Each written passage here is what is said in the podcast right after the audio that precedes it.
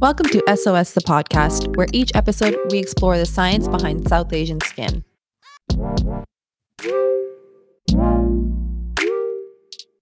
I'm your host, Nim, a student dermal clinician.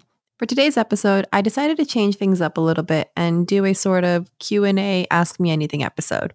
I really want to make sure that the content I put out is actually useful for you, and it's important for me to answer the questions that are coming in. I really encourage you to keep sending me any questions. You can send me questions to my email, DM my Instagram page, or even leave a question on Spotify. Today, we're going to try and answer one of the most common skin questions I get from the community. How can I get rid of my dark circles and overall brighten my skin?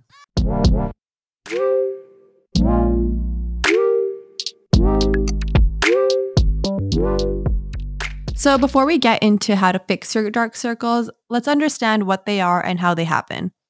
Periorbital hyperpigmentation is the scientific term for dark circles under the eyes.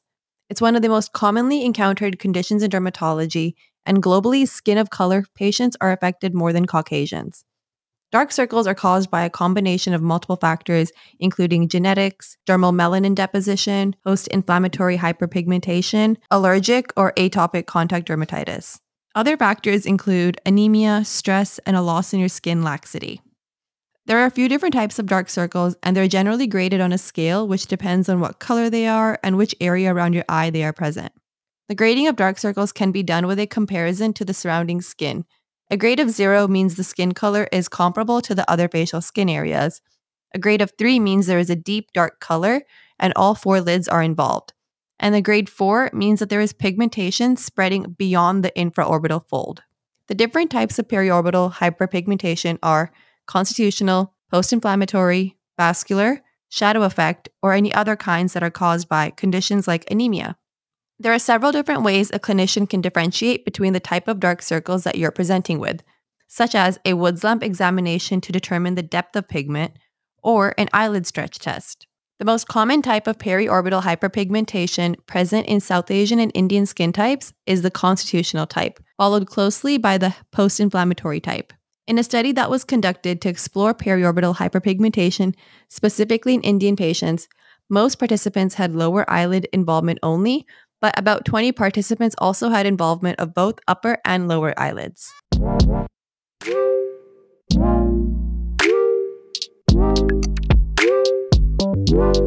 To improve the look of our dark circles, we can take a clinical approach to the treatment. That includes identifying and targeting each contributing factor for your individual needs.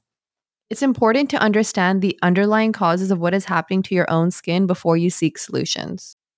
Dark circles caused by fatigue, dehydration, or allergies are usually a temporary problem, and they can be addressed with some healthy self-care. Try some simple changes to your lifestyle to help you address these dark circles. Adopting healthy sleep habits to ensure you and your body are well rested and not fatigued. Drinking plenty of water throughout the day to ensure adequate hydration. Keeping your allergies under control with antihistamines and avoiding rubbing your eyes when they're itchy. The inflammation from your allergies, along with the friction of rubbing your itchy eye areas, can cause broken blood vessels and bruising. You can also apply a cold compress under your eyes to help shrink the look of dilated blood vessels.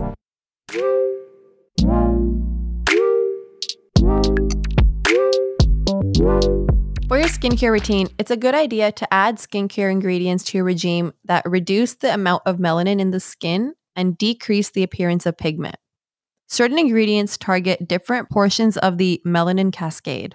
Prescription tretinoin comes in before melanin synthesis, and it regulates tyrosinase transcription prior to it being produced.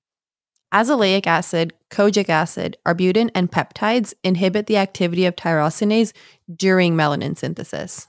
Niacinamide inhibits the transfer of melanosomes after the synthesis of melanin.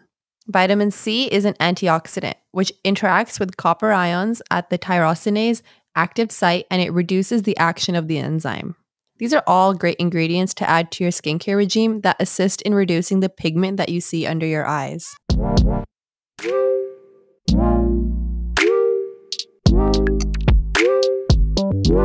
When it comes to professional treatments and in-clinic treatments, most treatments such as chemical peels, lasers, or microneedling have very few studies that concern the periorbital region.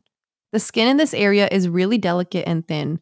Therefore, extreme caution should be taken when pursuing any professional treatments. Chemical peels can be done in conjunction with a strong skincare routine prior to and after your treatment. Only commence a peel once you have discontinued using any retinoids or hydroxy acids like AHAs or BHAs. There has been some evidence showing the improvement of dark circles on Asian patients after treatment with superficial to medium depth peels, which utilize salicylic, glycolic, lactic, hydroxy acids, retinoic, and TCA and mandelic acids. A staged approach with the treatment done every 2 to 4 weeks for a peel is recommended for patient safety. One study showed improvement in pigmentation after 3 30% salicylic acid peels were done at 3-week intervals. Lasers should only be introduced in cases where patients are really well primed and they're able to comply with downtime and your post-care. There has been some evidence showing that non-ablative fractional lasers can assist in reducing pigmentation. But as always, lasers to target pigment should be used very carefully on darker and South Asian skin types. We are at a higher risk of post-inflammatory hyperpigmentation, and often lasers worsen pigment.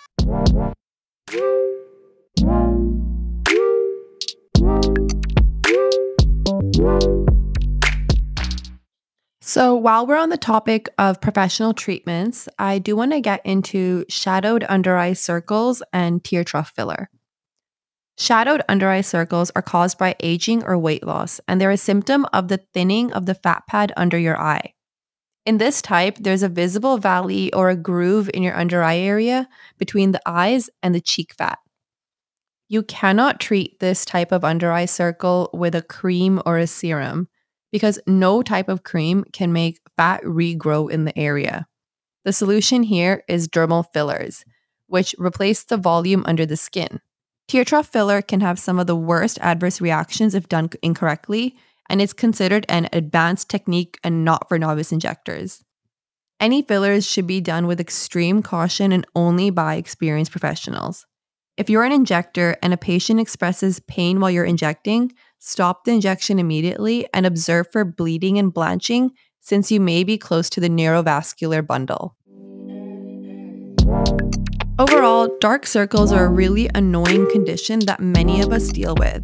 With a few lifestyle and skincare changes, you are able to improve the appearance of the darkness, but you aren't able to ever get rid of the pigmentation completely.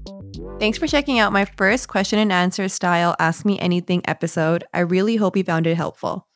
If you have any questions or specific topics you'd like me to cover, please reach out. I would love to research and answer your questions. Until next time, take care of your skin and take care of yourself. As always, any advice is general and not designed to diagnose or treat any conditions. Please consult and follow the advice of your healthcare practitioner or your dermatologist before beginning any treatment.